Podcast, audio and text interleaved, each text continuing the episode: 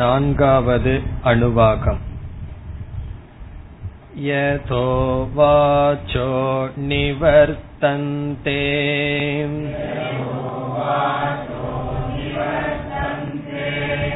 அப்ராப்ய மனசா சகம்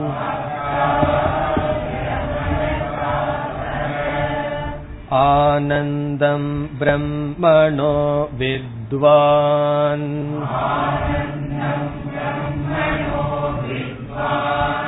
ந பிபேதி கதாச்சனேதி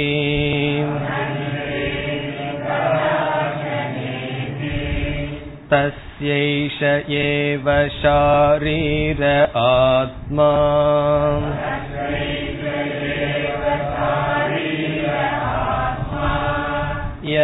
பூர்வஸ்ய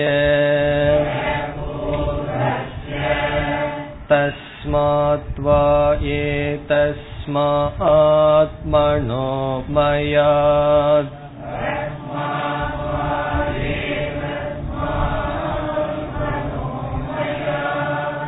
அந்யோந்தர ஆத்மா விஜ்ஞானமயக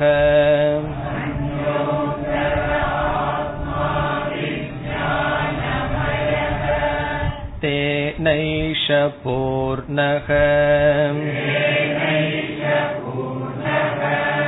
சவாயேஷ புருஷ விதயேவ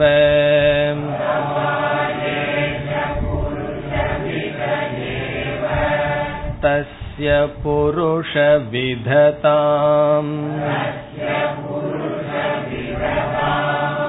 அன்வயம் புருஷ விதக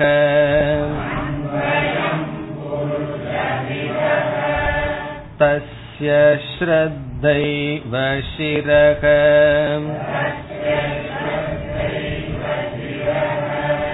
ரிதந் தக்ஷிண பக்ஷக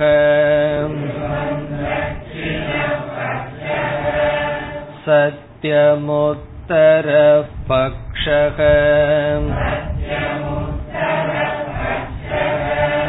யோக ஆத்மா மகபுச்சம் பிரதிஷ்டா.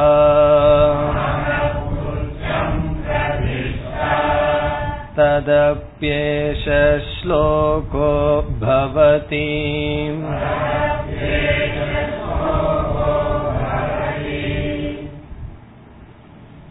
நான்காவது அணுவாகத்திற்குள் செல்வதற்கு முன் மூன்றாவது அணுவாகத்தினுடைய மைய கருத்தை, சாரத்தை பார்ப்போம். முதல் அணுவாகத்தில் அன்னமயக ஆத்மா என்று அறிமுகப்படுத்தப்பட்டது. இரண்டாவது அணுவாகத்தில் இந்த அன்னமயக ஆத்மா அல்ல, பிராணமயக ஆத்மா என்று அறிமுகப்படுத்தப்பட்டது. அதேபோல மூன்றாவது அணுவாகத்தில் மனோமயக ஆத்மா என்று அறிமுகப்படுத்தப்பட்டது. இந்த மூன்றாவது அணுவாகத்தில் வந்த மற்ற கருத்துக்களை இப்பொழுது பார்க்கலாம். இந்த அணுவாகத்தில் பேசப்படும் கருத்துக்களை 5 தலைப்பின் கீழ் நாம் பிரிக்கின்றோம். முதல் தலைப்பு ரிக் மந்திரக. ரிக் மந்திரமானது மூன்றாவது அணுவாகத்தில் முதலில் வருவது. இந்த ரிக் மந்திரத்தில் 2 கருத்துக்கள் வந்தது. ஒன்று பிராண பிராணமய ஐக்கியம், இதனுடைய பொருள் வெஷ்டி பிராணமய சமஷ்டி பிராண ஐக்கியம், அது பேசப்பட்டது. இரண்டாவதாக பிராண பிராணமய உபாசனம். பிராண என்ற சொல்லுக்கு சமஷ்டி என்று பொருள், பிராணமயக என்றால் வெஷ்டி. இவ்விதம் பிராண பிராணமய ஐக்கியமும் பிராண பிராணமய உபாசனமும் பலமும் சேர்ந்து பேசப்பட்டது. அதற்கு அடுத்து இரண்டாவது தலைப்பு என்னவென்றால், பிராணமயத்துக்கு ஷாரீர ஆத்மா என்ற புதிய பெயர் கொடுக்கப்பட்டது. இந்த பெயர் அன்னமய கோஷத்திற்கு இல்லை, வருவதற்கு வாய்ப்பு இல்லை. பிராணமய கோஷத்திலிருந்து இந்த பெயர் ஒவ்வொரு கோஷத்துக்கும் வருகின்றது. ஷாரீரக என்றால் ஷரீரத்துக்குள் இருப்பவன் என்று பொருள். பிராணமய கோஷமானது அன்னமய ஷரீரத்துக்குள் இருப்பதனால் பிராணமய கோஷத்துக்கு ஷாரீர ஆத்மா என்ற பெயர் வந்தது.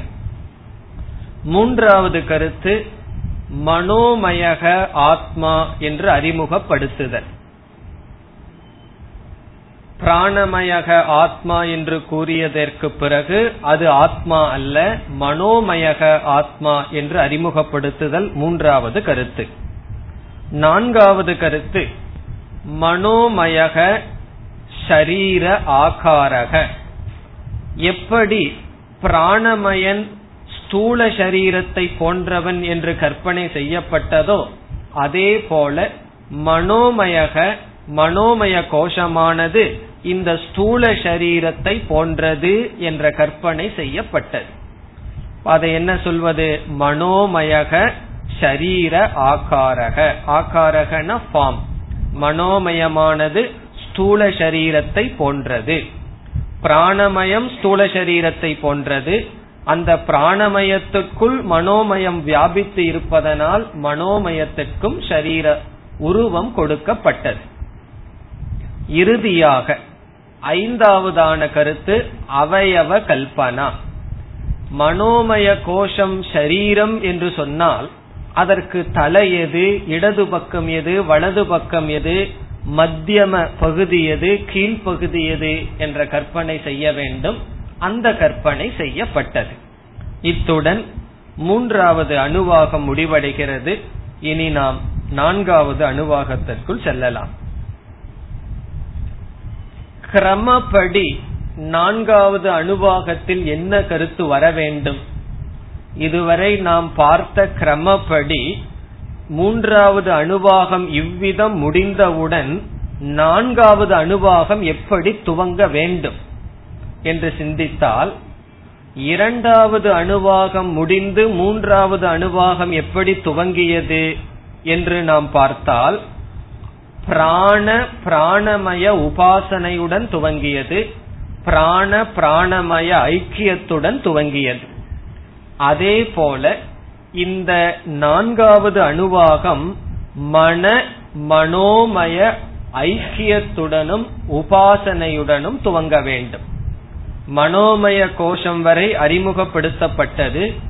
விஞ்ஞானமய கோஷத்துக்கு செல்வதற்கு முன் மனோமயத்தை கோஷம் என்று சொல்லி விஞ்ஞானமய கோஷத்துக்கு செல்வதற்கு முன் உபனிஷத் இரண்டு காரியத்தை செய்ய வேண்டும். வெஷ்டி மன சமஷ்டி மனத்தை ஐக்கியம் என்று சொல்ல வேண்டும். அப்பொழுதுதான் என்ன சம்பவிக்கும்? மனோமயத்தை கோஷம் என்று நீக்கும் பொழுது எல்லா மனோமயத்தையும் நாம் அனாத்மா என்று நீக்கி விஞ்ஞானமயத்திற்கு செல்வோம். ஆகவே கிரமப்படி என்ன வர வேண்டும்? வெஷ்டி மன சமஷ்டி மன ஐக்கியத்தை சொல்லி, யாருக்கு இந்த ஐக்கியம் புரியவில்லையோ அவர்களுக்கு உபாசனையை சொல்ல வேண்டும்.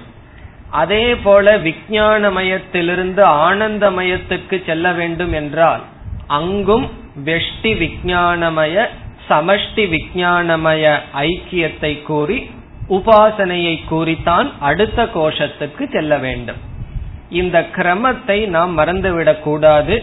ஒரு கோஷத்திலிருந்து உபனிஷத் அடுத்த கோஷத்துக்கு செல்வதற்கு முன் அந்த கோஷத்தையும் சமஷ்டியும் ஐக்கியப்படுத்தி சொல்லும். ஐக்கிய ஞானம் வராதவர்களுக்கு உபாசனையை சொல்லும். பிறகு அடுத்த கோஷத்துக்கு செல்லும். இதுதான் கிரமம். இந்த கிரமத்தை அன்னமயத்திலிருந்து பிராணமயத்திற்கு வந்தோம், பிராணமயத்திலிருந்து மனோமயம் வரை இந்த கிரமம் வந்தது. ஆனால் இந்த இடத்தில் உபனிஷத் இந்த கிரமத்தை நாம் புரிந்து கொள்ளட்டும் என்று விட்டு விடுகின்றது. எந்த கிரமத்தை? வெஷ்டி மனமும் சமஷ்டி மனமும் ஒன்று என்று நேரடியாக உபனிஷத் கூறவில்லை. இதற்கு முன் இருப்பது போலயே புரிந்து கொள்ள வேண்டும் என்று நம்மை உபனிஷத் எதிர்பார்க்கின்றது. இந்த டிட்டோ போட்டுக்கோம் அல்லவா, அப்படி இதற்கு முன் எப்படி புரிந்து கொண்டோமோ அப்படி இங்கேயும் புரிந்து கொள்ள வேண்டும். எப்படி பிராண விஷயத்தில் அன்ன விஷயத்தில் புரிந்து கொண்டோம், அன்னமயக ஆத்மா என்று கூறி பிராணமயக ஆத்மா என்று வருவதற்கு முன் இந்த ஸ்தூல சரீரமும் ஸ்தூல பிரபஞ்சமும் ஒன்றுதான் என்ற ஐக்கியம், இந்த ஐக்கியம் வரவில்லை என்றால் ஐக்கியத்திற்கான உபாசனை பார்த்தோம். அதே போல வியஷ்டி பிராணமும் சமஷ்டி பிராணனும் ஒன்று என்ற ஐக்கியம், ஐக்கிய ஞானம் வராத வரை உபாசனை என்று பார்த்தோம்.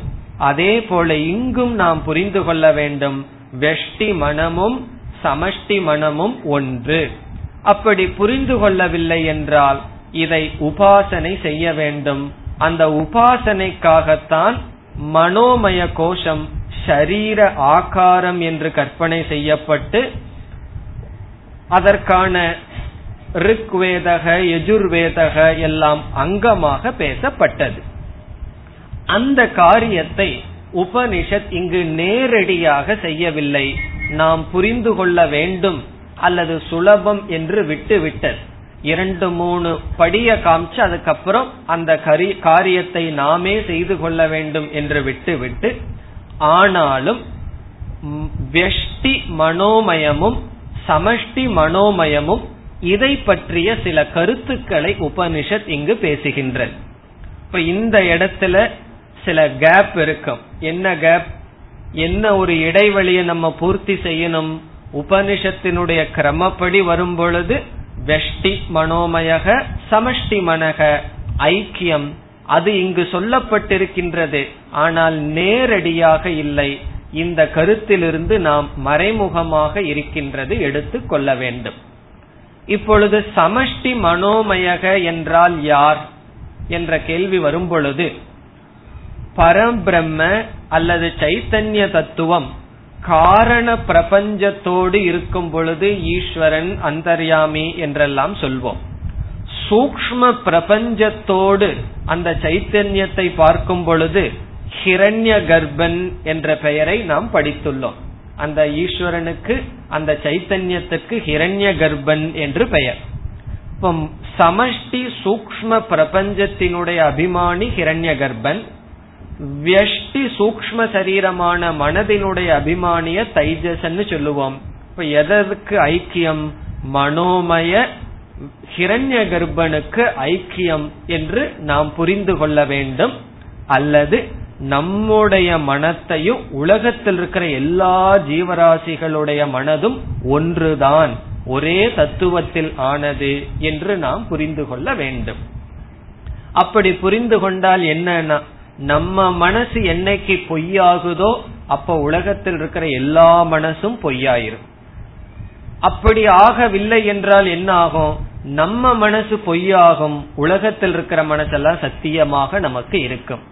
எப்படி நம்ம பார்த்தோம், ஸ்தூல சரீரத்தில் இருக்கிற அபிமானத்தை நீக்கணும்னா உலகத்தில் இருக்கிற எல்லா ஸ்தூல சரீரத்தில் இருக்கிற அபிமானத்தையும் சேர்த்து நீக்கப்படும், நீக்க வேண்டும். அதே போல இந்த ஐக்கியத்தையும் இங்கு நாம் புரிந்து கொள்ள வேண்டும்.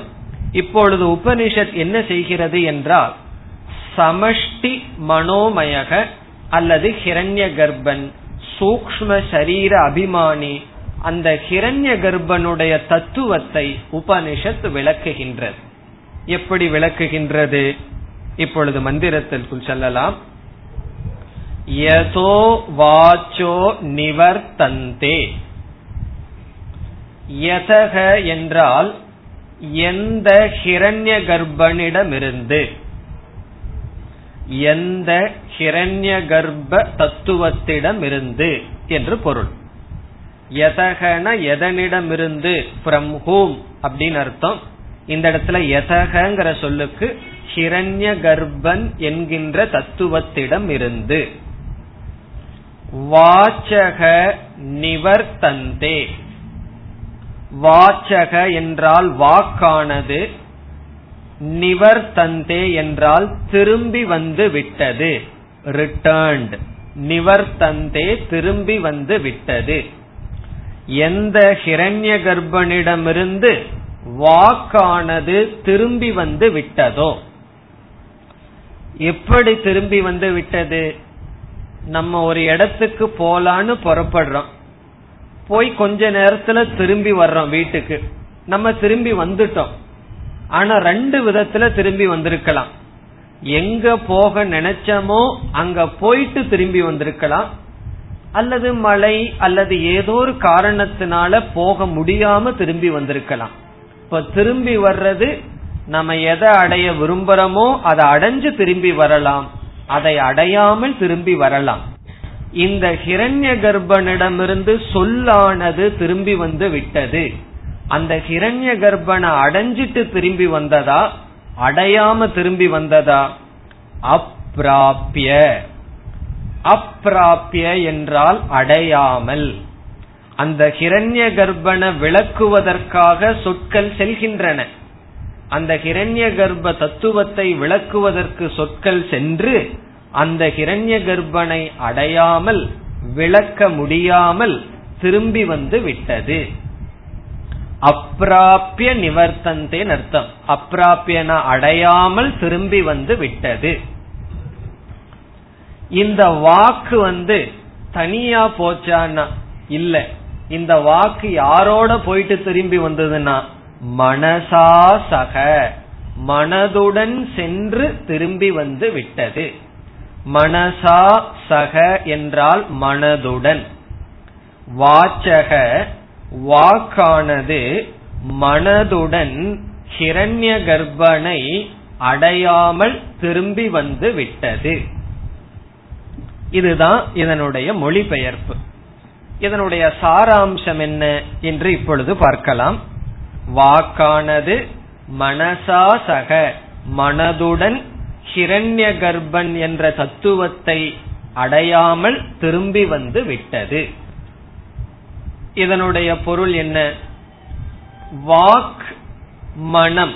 இந்த இடத்துல மனசா சக அப்படிங்கிற வார்த்தை இருக்கு. மனதுதான் நமக்கு இங்க முக்கியம். காரணம் என்ன? நம்ம மனோமய கோஷங்கிற விசாரத்துல இருக்கோம். மூன்றாவது அணுவாகத்தோட பிராணமய கோஷம் போயாச்சு. வாக் அப்படிங்கறதெல்லாம் பிராணமய கோஷத்துல வர்றது, கர்மேந்திரியத்தை சார்ந்தது. மனக என்பது மனோமய கோஷத்தில் இருப்பது. இந்த மனமானது ஹிரண்ய கர்ப்பனை விளக்க முடியாமல் திரும்பி வந்து விட்டது. வாக்கு திரும்பி வந்து விட்டது மனதுடன். இப்ப உபனிஷத் என்ன சொல்கின்றது? சூக்ஷ்ம பிரபஞ்சத்திற்கு அபிமானியாக இருக்கின்ற தத்துவத்தை மனமும் வாக்கும் விளக்காது என்பதுதான் இதனுடைய சாரம். இப்ப இதிலிருந்து நமக்கு என்ன கருத்து கிடைக்கிறது என்றால், மனம் என்பது வெஷ்டி தத்துவம். மனோமய கோஷகங்கிறது இண்டிவிஜுவல் வெஷ்டி. ஹிரண்ய கர்ப்பக என்பது சமஷ்டி. யார் இந்த ஹிரண்ய கர்ப்பன் என்பவர்? நம்முடைய எல்லா மனதையும் சேர்ந்து பார்த்தா அந்த தத்துவத்துக்கு ஹிரண்ய கர்ப்பன். அதே போல நம்முடைய ஸ்தூல சரீரத்தை எல்லாம் சேர்ந்து பார்த்தா அந்த தத்துவத்துக்கு என்ன பெயர்? விராட் என்று பெயர். நம்முடைய எல்லா ஸ்தூல சரீரத்தையும் அபிமானம் வைக்கிற அந்த தத்துவத்துக்கு, ஈஸ்வரனுக்கு விராட்னு பேர். நம்முடைய எல்லா சூக்ஷ்ம சரீரத்தையும் மனதையும் சேர்ந்து அபிமானிப்பவருக்கு ஹிரண்ய கர்ப்பன்னு பேர். நம்ம ஒரு மனதை தான் அபிமானம் வைக்கிறோம். ஹிரண்ய கர்ப்பன்கிறவர் நம்ம எல்லாருடைய மனதை அபிமானம் வைப்பவர். இங்க என்ன சொல்லப்படுகிறது? வெஷ்டி மனமானது சமஷ்டி மனதை விளக்காமல் திரும்பி வந்து விட்டது. இதிலிருந்து நமக்கு என்ன கிடைக்கிறது என்றால், சமஷ்டி வெஷ்டி என்பது காரிய காரண பாவம். இப்ப பல மரங்கள் இருக்கின்றது, அதை சேர்ந்து வனம் அப்படின்னு சொல்றோம். அப்ப வனம் என்றால் என்ன? பல மரங்களினுடைய சேர்க்கைய வனம்னு சொல்றோம். இப்ப வனம்ங்கிறது காரணம். சிறு சிறு மரங்கள் செடி கொடிகள் என்பதெல்லாம் காரியம். வனம்ங்கிற தத்துவத்தினுடைய சிறு சிறு அம்சங்கள் தான் மரம் செடி கொடிகள். அதே போல சமஷ்டியை வெஷ்டியானது விளக்காது. காரணம் என்ன? வெஷ்டி என்பது இண்டிவிஜுவல், அந்த ஒன்று எப்படி முழுமையானது, அதனுடைய காரணத்தை, அதனுடைய முழுமையை எப்படி விளக்கும். இப்ப இதிலிருந்து நமக்கு என்ன கிடைக்கின்றது? சமஷ்டி வெஷ்டி ஐக்கியமானது மறைமுகமாக சொல்லப்பட்டு இருக்கின்றது, ஆனா நேரடியா சொல்லப்படல. மனோமய கோஷமும் கிரண்ய கர்ப்பனும் அல்லது சமஷ்டி மனமும் ஐக்கியம், இந்த ஐக்கிய ஞானம் இல்லாதவங்க உபாசனை செய்யட்டும்னு சொல்லவில்லை. அதை உபனிஷத் நாம் புரிந்து கொள்ள வேண்டும் என்று விட்டு விடுகிறது. ஆனால் அந்த ஹிரண்ய கர்ப்பனை சமஷ்டி மனசை பத்தி ஒரு கருத்து சொல்லுது, அந்த சமஷ்டி மனதை வெஷ்டி மனமானது புரிந்து கொள்ளாது. அதனால நம்ம என்ன பண்ணணும்னா, உலகத்தில் இருக்கிறவங்க மனசையெல்லாம் நம்ம புரிஞ்சுக்கணும்னு முயற்சி பண்ண முடியாது. முதல்ல நம்ம மனசை புரிஞ்சுக்கிறதே இருக்கட்டும், அதனால மற்றவங்க மனசை நம்ம புரிந்து கொள்ள முடியாது. அதை புரிந்து கொள்ளாமல் திரும்பி வந்து விடும். மற்றவங்களுடைய மனசு ரகசியமாகவே இருக்கும். காரணம் என்ன? இந்த வெஷ்டி மனதிற்குள் சமஷ்டி மனதை நாம் கிரகிக்க முடியாது. இதுதான் இதனுடைய பொருள். இதே போன்ற இனி ஒரு உபதேசம் பண்ற வாக்கியம் பிறகு வரும், ஏதோ வாச்சோ நிவர்த்தந்தேன்னு சொல்லி, அது பரம்பொருளை பற்றிய விஷயமாக அமையும். இதே மந்திரம் பிறகும் வர இருக்கின்றது, அது பரம்பொருளை விளக்குகின்ற மந்திரம். இது வந்து ஹிரண்ய கர்ப்ப தத்துவத்தை விளக்குகின்ற மந்திரம். இப்ப இத்துடன் ஹிரண்ய கர்ப்பனை பற்றி பேசுகின்ற கருத்தானது முடிவடைகிறது. இதிலிருந்து ரெண்டு கருத்தை நம்முடைய விசாரத்துக்காக எடுத்துக்கொள்ள வேண்டும், அந்த டெவலப்மெண்ட்டுக்கு எடுத்துக்கணும். என்ன ரெண்டு கருத்து? வெஷ்டி சமஷ்டி மனோமய ஐக்கியம். இனி அடுத்த கருத்துக்கு செல்லலாம். ஆனந்தம் பிரம்மணோ வித்வான். இங்கு வித்வான் என்ற சொல்லினுடைய பொருள் உபாசகன், உபாசனை செய்பவன். வித்வான் என்றால் உபாசக. ஞானிக்கும் வித்வான்னு சொல்லலாம், பண்டிதன்னு சொல்லலாம். இந்த இடத்தில் உபாசனை செய்பவன். யார் உபாசகனாக அமைவான்? யாருக்கு வெஷ்டி சமஷ்டி ஐக்கிய ஞானம் வரவில்லையோ அவர்கள் உபாசனை செய்ய வேண்டும். இப்ப என்னுடைய மனது போலதான் உலகத்தில் இருக்கிற எல்லாருடைய மனம்னு சொல்லி, நம்முடைய மனதையும் உலகத்தில் இருக்கிற எல்லாருடைய மனதும் ஒன்று, ஒரே தத்துவத்தால் ஆனது அப்படிங்கிற தத்துவம் ஐக்கிய ஞானம் ஏற்படலையோ அவன் உபாசனை செய்ய வேண்டும். அந்த உபாசகன் வித்வான். பிரம்மணக ஆனந்தம். பிரம்மணக என்றால் ஹிரண்ய கர்ப்பனுடைய என்று பொருள். ஹிரண்ய கர்ப்பனுக்கும் பிரம்ம என்ற பெயர் இருக்கின்றது. பிரம்மா தேவானாம் பிரதம சம்பபூவன். முண்டகோபனிஷத்துல பிரம்மாங்கிற சொல் ஹிரண்ய கர்ப்பனுக்கு கொடுக்கப்பட்டது. இப்ப பிரம்மணக வித்வான் என்றால் ஹிரண்ய கர்ப்பனை தியானிப்பவன். அந்த ஹிரண்ய கர்ப்பனிடம் என்ன இருக்கான்? ஆனந்தம். ஆனந்தம் என்றால் ஹிரண்ய கர்ப்பனுடைய ஆனந்த சொரூபத்தை தியானிப்பவன் என்று பொருள். இப்படி தியானிப்பவனுக்கு என்ன பலன் வரும் என்ற உபாசனை வருகின்றது. ஆனந்தம் என்பது பிரம்மணக ஆனந்தம் வித்வான். பிரம்மத்தினுடைய ஹிரண்ய கர்ப்பனுடைய ஆனந்த சுரூபத்தை தியானிப்பவன். அவனுக்கு என்ன பலமா? ந பிபேதி கதாச்ச நேதி. பயம் என்பது அவனுக்கு இருக்காது. ந பிபேதி, அவனுக்கு பயம் வராது. எப்பொழுது? கதாச்சன, என்றும் அவனுக்கு பயம் வராது. கதாச்சன, என்றும் அவனுக்கு பயம் வராது. இதி, இதி என்ற சொல் எதை குறிக்கின்றது? ருக்வேதமானது முடிவடைவதை குறிக்கின்றது. கதாச்ச நேதி கதாச்சன இதி, இதோடு ருக் மந்திரமானது முடிவடைகிறது. இதனுடைய அர்த்தம் என்ன? வியஷ்டி சமஷ்டி மனதை உபாசனை செய்கின்ற உபாசகன் எப்படி உபாசனை செய்கின்றான்? ஹிரண்ய கர்ப்பனுடைய ஆனந்த ரூபத்தை உபாசனை செய்பவன் அவன் ஹிரண்ய கர்ப்பனுடைய லோகத்துக்கு செல்வான். மரணத்துக்கு பிறகு அந்த லோகத்துக்கு சென்று அந்த லோகத்தில் பயம் இல்லாமல் சுகமாக ஆனந்தத்தை அனுபவித்து வருவான். காரணம் என்ன? யதா உபாஸ்தே ததா பவதி. எப்படி உபாசனை செய்கின்றானோ அப்படி அவன் பலத்தை அடைகின்றான். அன்னம்னு பிரம்மத்தை உபாசனை செஞ்சா அன்னம் கிடைக்கும். பிராணன்னு உபாசனை செய்யும் பொழுது அதிக நாள் ஆயுள் கிடைக்கும். அதே போல ஆனந்த சுரூபத்தை இவன் உபாசனை செய்யும் பொழுது பிரம்மலோகத்தில் ஆனந்தமாக பயம் இல்லாமல் இருப்பான். பிரம்மலோகத்துல வந்து டெத்துங்கிற ஞாபகமே வராது, அதனால அங்க வைராகியம் வராது, அது வேற பிரச்சனை. ஆனாலும் பயம் என்பது வராது. இது இறந்ததற்கு பிறகு பிரம்மலோகத்துல சென்று பலனை அனுபவிப்பான். இதெல்லாம் மோக்ஷத்துக்கான பலமல்ல, இது மீண்டும் ந பிபேதி குதச்சனேதின்னு பிறகு வரும். அதுதான் மோக்ஷத்துல சொல்லப்படுகின்ற அபயம். இங்கு மோக்ஷத்தில் சொல்லப்படுகின்ற அபயம் அல்ல, ரிலேட்டிவ் அபயம்.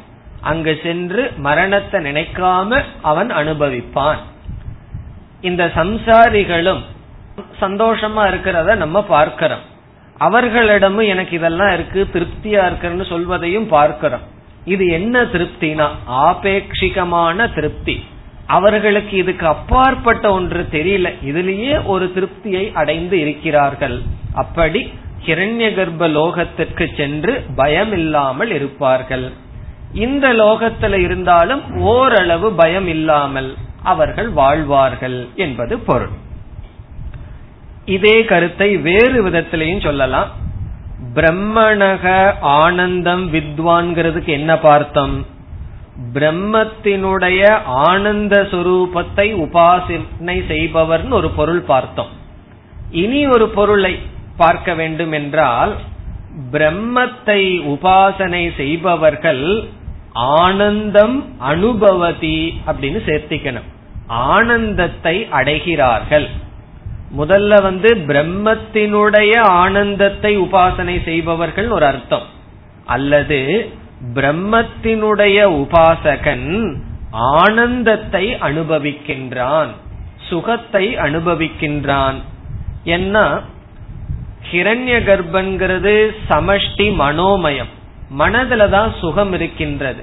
அந்த சுக இருக்கின்ற மனோமயமான ஹிரண்ய கர்ப்பனை இவன் உபாசனை செய்யும் பொழுது அந்த ஆனந்தத்தை இவன் அனுபவிக்கின்றான். ந பிபேதி, பயம் இல்லாமல் ஆனந்தத்தை அனுபவிக்கின்றான். எப்படி சொன்னாலும் என்ன அர்த்தம்னா ஓரளவு பயம் நீங்கியவனாக சுகத்தை அடைகின்றான். யார்? உபாசனை செய்பவன். இது வந்து காமிய பலம்தான்.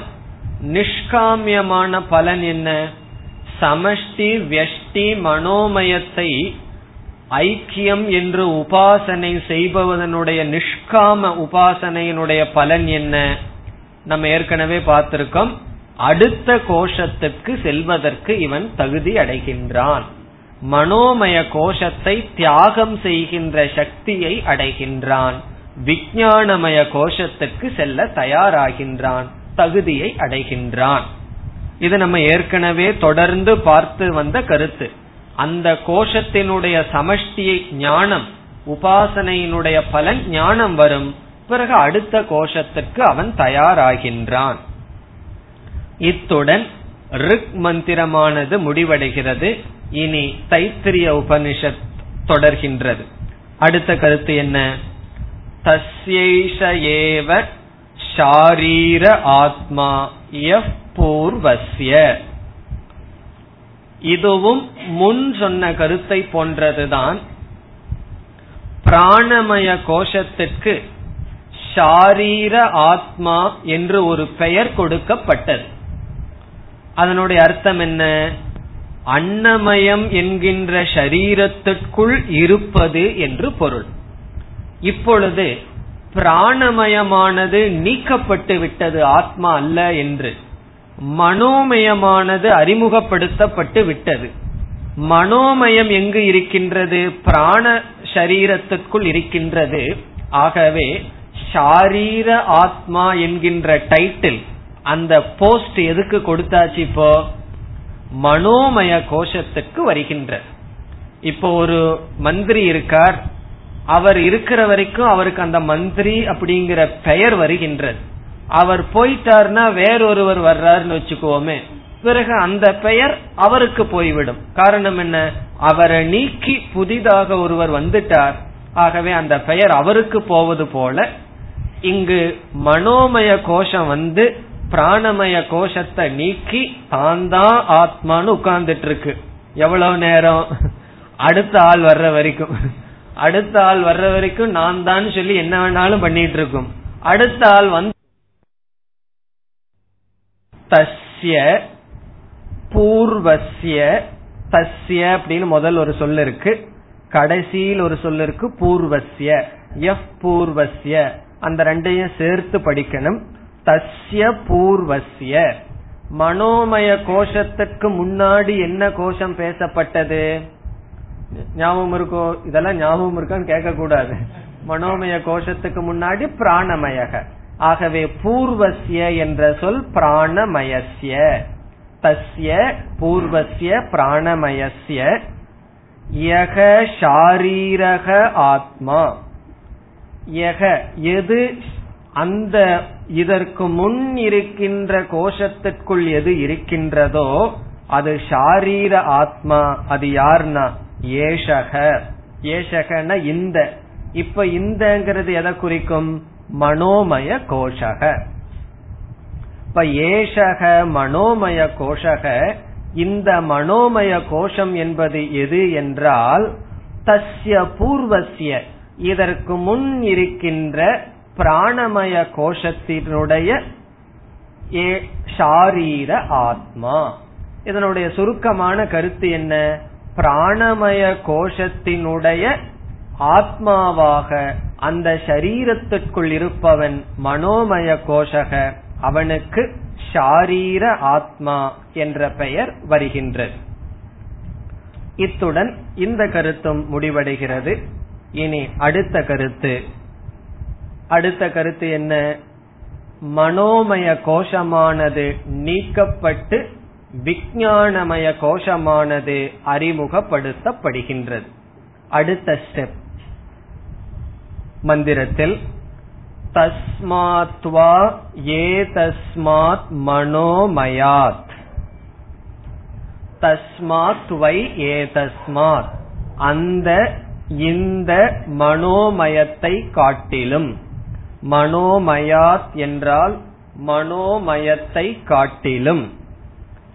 அந்யக வேறான, அந்தரக உள்ளே இருப்பது, ஆத்மா யாரது? விஞ்ஞானமயக. இதுவரை ஒரு கருத்து. தஸ்மாத் வா ஏதஸ்மாத் மனோமயாத் அந்யோந்தர ஆத்மா விஞ்ஞானமயக. அந்யக என்றால் வேறான, மனோமயத்தை காட்டிலும் வேறான, அந்தரக உள்ளே இருக்கின்ற ஆத்மா, முக்கிய ஆத்மா என்ன? விஞ்ஞானமயக. விஞ்ஞானமய கோஷம் அறிமுகப்படுத்தப்பட்டு விட்டது. இதுல வந்து அந்யக என்று சொல்வதிலிருந்து மனோமயக அனாத்மா ஆகிவிட்டது. இதற்கு முன்னாடி மனோமயக ஆத்மான்னு சொல்லப்பட்டது, இப்பொழுது அனாத்மா. அது கோஷம், அது மித்யா, அது காரியம். பிறகு அந்தரக அப்படிங்கிறதுக்கு 4 கருத்து பார்த்திருக்கிறோமே. ஒவ்வொரு கோஷத்திலையும் அந்தரகங்கிறதுக்கு 4 அர்த்தம் என்னென்ன? அந்தரக என்றால் சமீபம், ஆத்மாவுக்கு பக்கத்தில் இருக்கின்றது. முதல்ல ஸ்தூல சரீரம் ஆத்மாவுக்கு பக்கத்தில் இருக்குன்னு சொன்னோம், அன்னமய கோஷம். பிறகு பிராணமய கோஷம் ஆத்மாவுக்கு அருகில் இருக்கின்றது. அப்புறம் மனோமய கோஷம், இப்பொழுது விஞ்ஞானமய கோஷம். இரண்டாவது சூக்ஷ்மம்னு பார்த்தோம். சூக்ஷ்மமாக இருப்பது எதை காட்டிலும்? மனோமயத்தை காட்டிலும் விஞ்ஞானமயம் சூக்ஷ்மம். மூன்றாவது வியாபித்துவம், மனோமயத்தை காட்டிலும் விஞ்ஞானமயம் வியாபிக்கின்றது. நான்காவது நியந்தான்னு பார்த்தோம், மனோமயத்தை விஞ்ஞானமயமானது கட்டுப்படுத்தும். இந்த 4 கருத்து பார்த்தோம். அந்தரக, இதற்கு முன்னாடி இந்த 4 லட்சணமும் மனோமயத்துக்கு பொருந்தியது, இப்பொழுது அது விஞ்ஞானமயத்துக்கு வந்து விட்டது. விஞ்ஞானமய ஆத்மா, இதோடு 4வது கோஷமானது அறிமுகப்படுத்தப்பட்டு விட்டது. இனி உபனிஷத் என்ன செய்யணும்? ஒரு கோஷத்தை அறிமுகப்படுத்தினதுக்கு அப்புறம் அடுத்த கோஷத்துக்கு போகணும். அடுத்த கோஷத்துக்கு போறதுக்கு முன்னாடி உபனிஷத் என்ன செய்யும்னு பார்த்திருக்கோம். ஒரு கோஷத்திலிருந்து இனி ஒரு கோஷத்துக்கு செல்வதற்கு முன் உபனிஷத் என்ன காரியத்தை செய்யும்? தைத்திரிய உபனிஷத்துலதான் கேள்வி நல்லா கேட்கலாம். எக்ஸாம் எல்லாம் வைக்கிறதா இருந்தா தைத்திரிய உபனிஷத்துலதான் கேள்வி எடுக்கணும். காரணம் என்ன? அதுலதான் படிப்படியாக இருக்கின்றது. அந்த செயினை பிடிச்சிட்டோம் அப்படின்னா சரியா நம்ம போலாம். அடுத்த ஆனந்த மயத்துக்கு முன்னாடி என்ன கருத்து? 2 கருத்து. வியஷ்டி சமஷ்டி ஐக்கியம், வியஷ்டி சமஷ்டி உபாசனம். விஞ்ஞானமய வெஷ்டி, விஞ்ஞானமய சமஷ்டி, 2 ஐக்கியப்படுத்தலும். ஐக்கிய ஞானம் வந்துட்டா அவன் என்ன செய்வான்? ஆனந்தமய கோஷத்துக்கு போறதுக்கு தயாரா காத்திருப்பான். ஒரு கால் ஐக்கிய ஞானம் வரவில்லை என்றால் என்ன செய்யணும்? உபாசனை பண்ணணும். உபாசனை பண்ணணும்னா எது ஆலம்பனம்? வெஷ்டி விஞ்ஞானமய கோஷத்தை ஆலம்பனமா வச்சு சமஷ்டி விஞ்ஞானமய கோஷத்தை நாம் தியானிக்கணும். வெஷ்டி விஞ்ஞானமய கோஷம் ஆலம்பனம்னு சொன்னா ஆலம்பனம் தெளிவான ஃபார்ம்ல இருக்கணுமே. விஞ்ஞானமய கோஷத்தை பார்க்க முடியவில்லையே, உருவம் இல்லையேனா உபனிஷத் என்ன செய்யணும்? எப்படி பிராணமய கோஷம் ஸ்தூல சரீரத்தினுடைய ஆகாரம்னு கற்பனை செஞ்சதோ, மனோமய கோஷமும் ஸ்தூல சரீரத்தை போலின்னு கற்பனை செஞ்சதோ, அதே போல உபனிஷத் என்ன செய்கின்றது? விஞ்ஞானமய கோஷமும் ஸ்தூல சரீரத்தை உருவத்தை போன்றது என்று சொல்கிறது. அப்படி சொன்ன உடனே என்ன செய்ய? அடுத்தது என்ன செய்யணும்? விஞ்ஞானமய கோஷமும் நம்முடைய உடலை போன்றதுன்னா அதற்கு தலையது, கையது, காலதுன்னு சொல்லணும். அதுதான் இங்கு வருகின்றது. நீ அடுத்த 2 கருத்து என்ன? விஞ்ஞானமய கோஷமும் ஸ்தூல சரீரத்தை போன்றது என்பது ஒரு கருத்து. ஷரீரம் ஷரீர ஆகாரக, விஞ்ஞானமய ஷரீர ஆகாரக. 2வது கருத்து என்ன? இந்த விஞ்ஞானமயம் சரீரத்தை போன்றது என்றால் இதற்கு தலையது, கையது, காலது என்ற கற்பனை. இனி நாம் மந்திரத்திற்குள் செல்லலாம். தேன ஏஷக பூர்ணக. தேன அதனால், என்றால் விஞ்ஞானமயத்தினால். தேன விஞ்ஞானமயேன. ஏஷக மனோமயக. ஏஷக என்றால் இந்த என்பது இந்த மனோமயமானது. பூர்ணக என்றால் வியாப்தக, வியாபிக்கப்பட்டுள்ளது. தேன ஏஷக பூர்ணக எல்லாம் புரோனவுனா இருக்கு. சரியா நாம் அதனுடைய அர்த்தத்தை புரிந்து கொள்ள வேண்டும். அதனால் இது வியாபிக்கப்பட்டுள்ளது. எதனால் எது வியாபிக்கப்பட்டுள்ளது? விஞ்ஞானமய கோஷத்தினால் மனோமய கோஷமானது வியாபிக்கப்பட்டுள்ளது. எதற்கு உபனிஷத் இப்படி சொல்லுது? எப்படி பிராணமயன் ஸ்தூல சரீரத்தை வியாபிச்ச உடனே பிராணன் ஸ்தூல சரீரத்தினுடைய உருவத்தை எடுத்துக்குதோ, அப்படி மனோமய கோஷம் பிராண சரீரத்தை வியாபிச்ச உடனே அதனுடைய உருவத்தை எடுத்துக் கொள்வது போல விஞ்ஞானமய கோஷமானது மனோமய கோஷத்தை வியாபிக்கும் பொழுது, இப்ப மனோமய கோஷம் ஏற்கனவே ஸ்தூல சரீரத்தை போல கற்பனை பண்ணியிருக்கோம். இப்ப விஞ்ஞானமய கோஷமும் என்னாகும்? ஸ்தூல சரீரத்தினுடைய உருவத்தை அடைகின்றது. அதுதான் சொல்லப்படுகிறது. சவாயேஷ புருஷவித ஏவ. சகவை என்பது விஞ்ஞானமய கோஷத்தை குறிக்கின்றது. சக விஞ்ஞானமய. ஏஷக இந்த வைங்கிறது பிரசித்தம். இப்ப விஞ்ஞானமய கோஷம் அறிமுகப்படுத்தப்பட்டது. ஆகவே அந்த இந்த விஞ்ஞானமய கோஷமானது புருஷ விதக ஏவ. புருஷ விதக என்றால் ஷரீரத்தை போன்ற உருவத்தை உடையவன். ஸ்தூல ஆகாரக ஏவ. புருஷ விதகன ஆகாரக ஃபார்ம். புருஷ என்றால் ஸ்தூல சரீரம். ஸ்தூல ஆகாரக ஏவ. நம்மளுடைய ஸ்தூல சரீரம் எப்படி தெளிவா தெரியுதோ அதுபோல விஞ்ஞானமயத்துக்கு சரீரம் இருக்கு. அடுத்த சொல் தஸ்ய புருஷ விததாம். தஸ்ய மனோமயஸ்ய, மனோமயத்தினுடைய புருஷ ஆகாரத்தை போன்ற சரீரத்தை போன்ற விததாம் அணு. அந்த அணுங்கிற வார்த்தை இங்க எடுத்துக்கணும். தஸ்ய மனோமயத்தினுடைய புருஷ ஆகாரத்தை ஒட்டி அதனுடைய அடிப்படையில் அயம் புருஷவிதக, இந்த விஞ்ஞானமயமானது ஷரீரத்தை உடையது. இந்த கருத்தெல்லாம் ஏற்கனவே சொன்ன அதே சொற்கள் தான் திரும்பி வந்துட்டு இருக்கு. இந்த இடத்துக்கு தகுந்த மாதிரி மாத்திக்கணும், அந்தந்த கோஷத்துல அதை நம்ம போட்டுக்கணுமே தவிர சொற்கள் எல்லாம் நம்ம படிச்ச சொற்கள் தான். மனோமய கோஷத்தினுடைய உருவத்தின் அமைப்பை ஒட்டி இந்த விஞ்ஞானமய கோஷத்திற்கும் மனித சரீரம் இருக்கின்றது. இப்ப இதுவரைக்கும் விஞ்ஞானமய கோஷத்துக்கும் ஸ்தூல சரீரத்தை போல உருவம் இருக்குங்கிற கற்பனை தான். இதெல்லாம் எதற்கு கற்பனை? உபாசனைக்காக. விஞ்ஞானமய சமஷ்டி வெஷ்டி ஐக்கியம் புரிஞ்சிடுதுன்னா இந்த கற்பனை அவசியம் இல்லை. புரியாதவரை உபாசனை செய்யணும், அதற்கான கற்பனை. இனி அடுத்தது என்ன?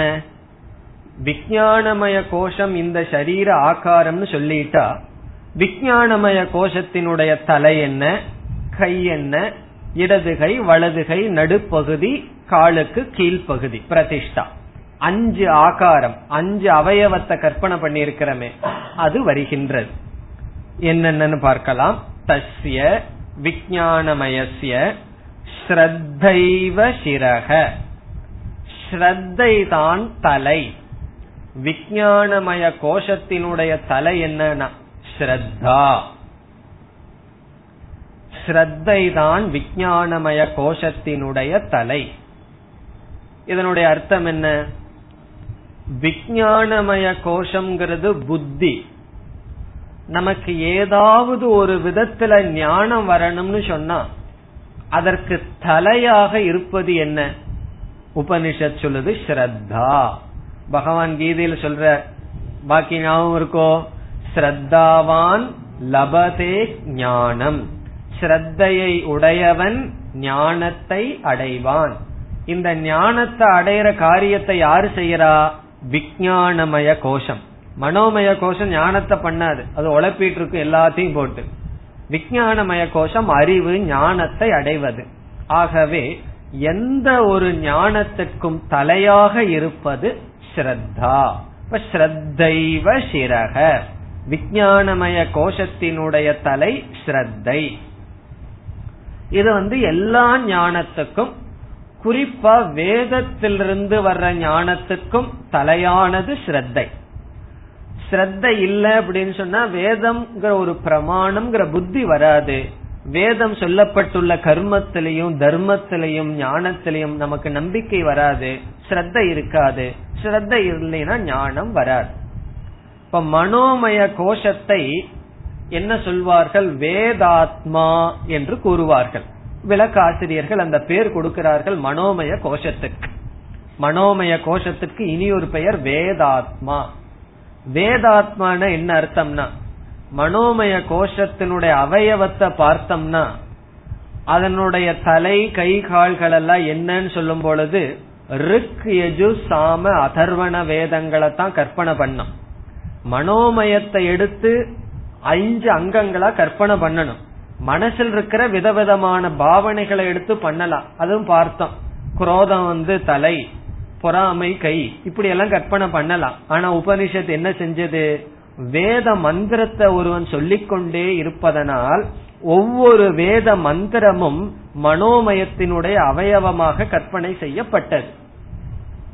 அதனுடைய அர்த்தம், வேதத்தை மனப்பாடம் பண்ணும் பொழுது பைஹார்ட் பண்ணும் பொழுது அது மனசுலதான் நிக்கணும். அதுக்கு புத்தி எல்லாம் அவசியம் கிடையாது. ஒரு டெக்ஸ்ட் எடுத்து மக்கப் பண்ணணும்னா புத்தியே வேண்டாம். அதனாலதான் சில பேர் மேத்ஸையும் கூட மக்கப் பண்ணி போடுறது ரொம்ப ஈஸியா இருக்கு. ஏன்னா புத்தியை பயன்படுத்த வேண்டிய அவசியமே இல்லை. இப்போ வேதாத்மா என்றால் மனதுல படிச்சது தங்கி இருக்கணும். ஆனா விஞ்ஞானமய கோஷம் என்னன்னா வேதார்த்த ஆத்மா, வேதத்தினுடைய அர்த்தத்தை புரிஞ்சுக்கிறது விஞ்ஞானமயம். வெறும் வேதத்தை மட்டும் கிரகிச்சு வச்சுக்கிறது மனோமயம். இப்ப மனோமயங்கிறது வேதாத்மா, விஞ்ஞானமயங்கிறது வேதார்த்த நிச்சய புத்திகி விஞ்ஞானமயக. வேதத்தினுடைய அர்த்தத்தை நிச்சயம் என்ற அறிவு இருக்கே, அதுதான் விஞ்ஞானமயத்தினுடைய பெருமை அல்லது வேலை. அதனாலதான் மனோமயத்தை காட்டிலும் விஞ்ஞானமயம் பெரியவர், மேலானவர். காரணம் என்ன? ஒரு டெக்ஸ்ட பைகாட் பண்றது ஈஸி. அது ஈஸின்னு சொன்னா சில பேருக்கு அதுவே கஷ்டமா இருக்கும். கஷ்டம். ஆனா அதை விட கஷ்டம் என்னன்னா அந்த சொல்லினுடைய அர்த்தத்தை கிரகிச்சுக்கிறது, அதை விட கஷ்டம். அதனாலதான் வேதம் படிச்சவங்கள ரொம்ப பேர்த்த பாத்துடலாம், வேத அர்த்தத்தை தெரிஞ்சவங்க ரொம்ப கஷ்டம். வேதத்தை அப்படியே சொல்றது ஈஸி, அதனுடைய அர்த்தத்தை கிரகிப்பது அதை விட கடினம். உபனிஷத் பாராயணம் பண்றதோ மனப்பாடம் பண்றதோ ஈஸி, அதனுடைய அர்த்தத்தை பிடித்து கொள்வது அது அதை விட உயர்ந்தது. அது விஞ்ஞானமயத்தினுடைய செயல். அந்த அர்த்தம் நமக்கு வரணும், ஞானமா வரணும்னா என்னன்னா ஸ்ரத்தைவ சிரக, ஸ்ரத்தை தான் சிரக தலை. இனி எது வலதுகை? ரிதம் தக்ஷிண பக்ஷக. வேதம் மனோமயத்தில் இருக்கின்றது. அந்த வேதத்தினுடைய அறிவு வர வேண்டும் என்றால் அதுல ஸ்ரத்த இருக்கணும்.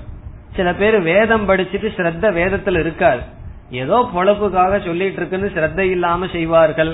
சில பேர் அப்படியெல்லாம் பூஜை பண்றதை நம்ம பார்க்கிறோம். இப்ப ஸ்ரத்த இருந்தா வேதத்தினுடைய அறிவு அந்த சப்த ஞானத்தை கொடுத்து நமக்கு பிரயோஜனத்தை கொடுக்கும். பிறகு எது வலது கைனா நமக்கு ரொம்ப முக்கியமான அங்கம் என்ன? இடது கையை விட வலது கை. அந்த வலது கை என்னன்னா ரிதம். ரிதம் என்றால் வேதம் சொல்லி இருக்கிறபடி புரிஞ்சுக்கிறது ரிதம், ரைட் அண்டர்ஸ்டாண்டிங், கரெக்டா புரிஞ்சுக்கிறதுக்கு ரிதம்னு பேர். ஸ்ரத்த இருந்தா தான் புரிய முடியும். சில பேர்த்துக்கு ஸ்ரத்த இருக்குன்னு தப்பா புரிஞ்சுட்டு இருப்பார்கள். அப்படி இல்லாம ஸ்ரத்தையுடன் சரியாக புரிந்து கொள்ளுதல். வேத என்ன விவக்ஷா, வேத என்ன சொல்லியிருக்கோ அது அப்படியே புரிஞ்சு கொள்றதுக்கு பேரு ரிதம் என்று பெயர். இப்ப ரிதம் தட்சிண பக்ஷகன விஞ்ஞானமய கோஷத்தினுடைய வலதுகை என்னன்னா ரைட் நாலேஜ், கரெக்டா புரிந்து கொள்வது.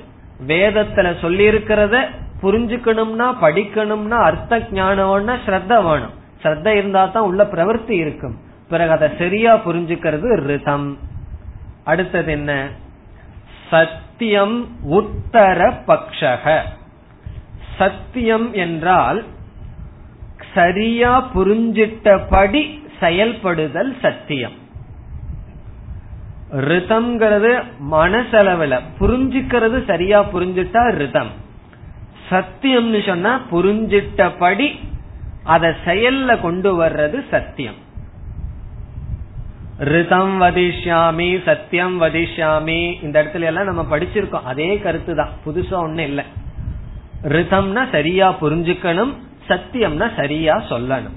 இப்ப ரிதம்னு சொன்னா வேதத்தினுடைய அர்த்தத்தை சரியா புரிஞ்சுக்கிறது. சில பேர்த்துக்கு சில சாஸ்திரங்களுக்கெல்லாம் சரியான ஞானம் இருக்கும், வேற ஏதாவது காரணம் டைம் அல்லது வேற ஏதாவது காரணத்துல சரியா செய்ய மாட்டார்கள். அவங்க ஞானம் இல்லைன்னு அர்த்தம் இல்ல. இப்ப அதை சரியா செய்யறது சத்தியம். சத்தியம்னா உண்மை, ரிதம்னாலும் உண்மை. இது என்ன உண்மைனா சாஸ்திரத்துக்கும் நம்முடைய அறிவுக்கும் உண்மை இருந்தா ரிதம், நம்முடைய அறிவுக்கும் வாழ்க்கைக்கு உண்மை இருந்தா சத்தியம். நம்முடைய அறிவுப்படி வாழ்க்கை இருந்தா செயல்பட்டா சத்தியம், சாஸ்திரத்தை சொல்லி இருக்கிறபடி அறிவு இருந்தால் ரிதம். இப்ப சில பேர்த்துக்கு சாஸ்திரத்தை சொன்னதையே தப்பா புரிஞ்சுட்டா அங்க ரிதமே இல்லைன்னா சத்தியம் நடக்காது. என்ன, சாஸ்திரம் சொன்னபடியே சரியா புரிஞ்சுக்கல, அதன்படி நான் உண்மையா நடக்கிறேன்னா அது எப்படி சரிபடும்? இப்ப முதல்ல ரிதம் வலதுகை, அடுத்தது இடதுகை. ரிதம் சத்தியம் உத்தர பக்ஷக. இனி இந்த விஞ்ஞானமய கோஷத்துக்கு ஆத்மா என்னன்னா, நடுப்பகுதி என்னன்னா யோகக ஆத்மா. யோகக என்றால் மன ஒருமுகப்பாடு, சமாதானம். யோகக ஆத்மா மன ஒருமுகப்பாடு, கான்சென்ட்ரேஷன். டெக்னிக்கலா சொன்னா சமாதானம். சமாதானம்ங்கிற வார்த்தை எங்க கேள்விப்பட்டிருக்கோம்? சாதன சதுஷ்டய சம்பத்தில எங்கேயோ ஒரு மூலையில ஒளிஞ்சிருக்கு, மறைஞ்சிட்டு. அது எங்க இருக்கு?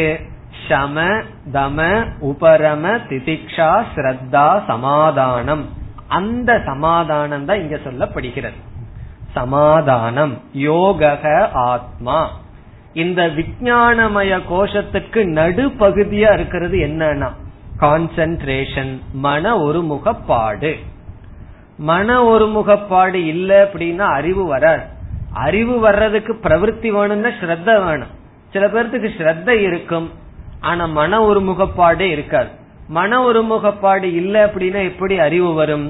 இப்ப விஞ்ஞானமய கோஷத்துக்கு நடுப்பகுதியாக இருப்பது மன ஒருமுகப்பாடு. அதத்தான் இங்க உபனிஷத் யோகக ஆத்மா. ஆத்மாங்கிறது அர்த்தம் என்ன? இந்த இடத்துல நடுப்பகுதின்னு பார்த்திருக்கோம். அவயவ கல்பனையில ஆத்மா என்பது நடுப்பகுதி. கழுத்திலிருந்து இடுப்பு வரைக்கும் விஞ்ஞானமய கோஷத்துக்கு எதுனா கான்சென்ட்ரேஷன், சமாதானம். அது எதுக்கு சமாதானம்னு சொல்றோம்? ஒரு காரியத்துல மனசை ஈடுபடும் பொழுது வேற எந்த விதமான எண்ணங்களும் வந்து போராடாமல், விக்ஷேபத்தை கொடுக்காம அதில் பொருந்து இருப்பது. இப்ப ரெண்டு பேர்த்துக்கு சமாதானம்னா என்ன? சேர்ந்து பொருந்து இருப்போம், எந்த பிரச்சனையும் இல்ல, வேற எதுவும் வராதுன்னு அர்த்தம். அதே போல எடுத்துக்கொண்ட காரியத்துல ஞானத்தில் பொருந்து இருத்தல், சமாதானம். இனி எது பிரதிஷ்டா? ஆதாரமாக இருப்பது எது? மகபுச்சம் பிரதிஷ்டா. மகக என்பது ஹிரண்ய கர்ப்பன், புச்சம் வாளை போல, டெயில் அதை போல. பிரதிஷ்டா ஆதாரம்.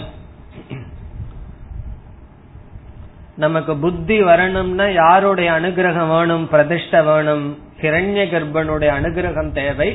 அவர்தான் எல்லா சூக்ஷ்ம சரீரத்திற்கும் ஆதாரமாக அபிமானி தேவதையாக இருக்கின்றார்.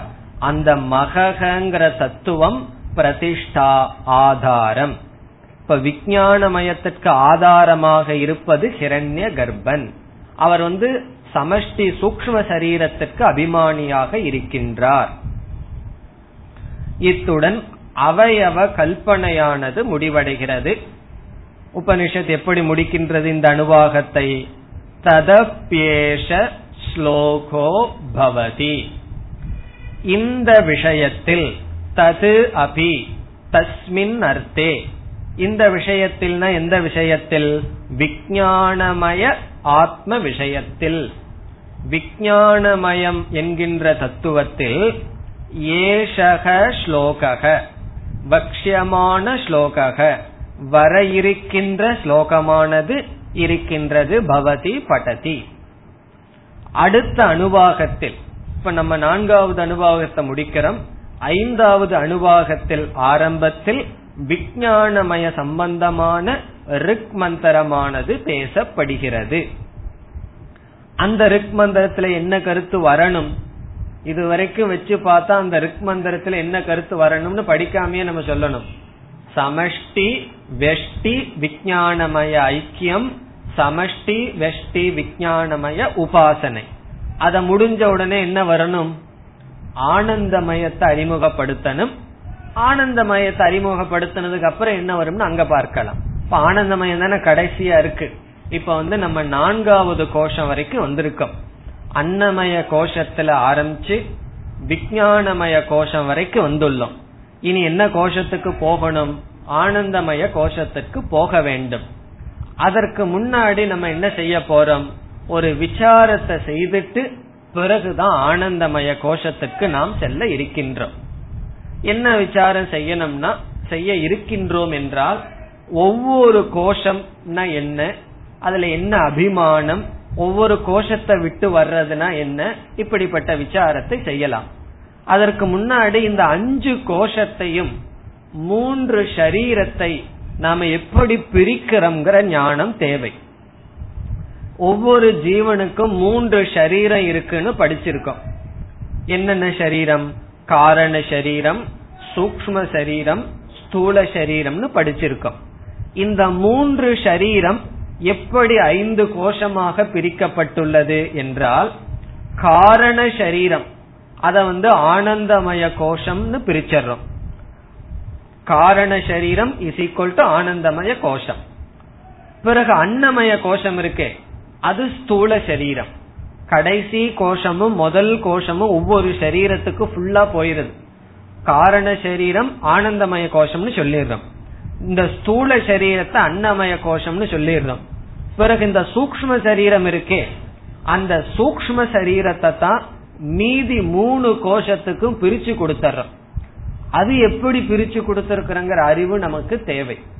3 கோஷமும் சூக்ஷ்ம சரீரத்துல வருது, அதை இப்பொழுது பார்க்கலாம். ஸ்தூல சரீரம் அன்னமய கோஷத்துக்கு போயாச்சு.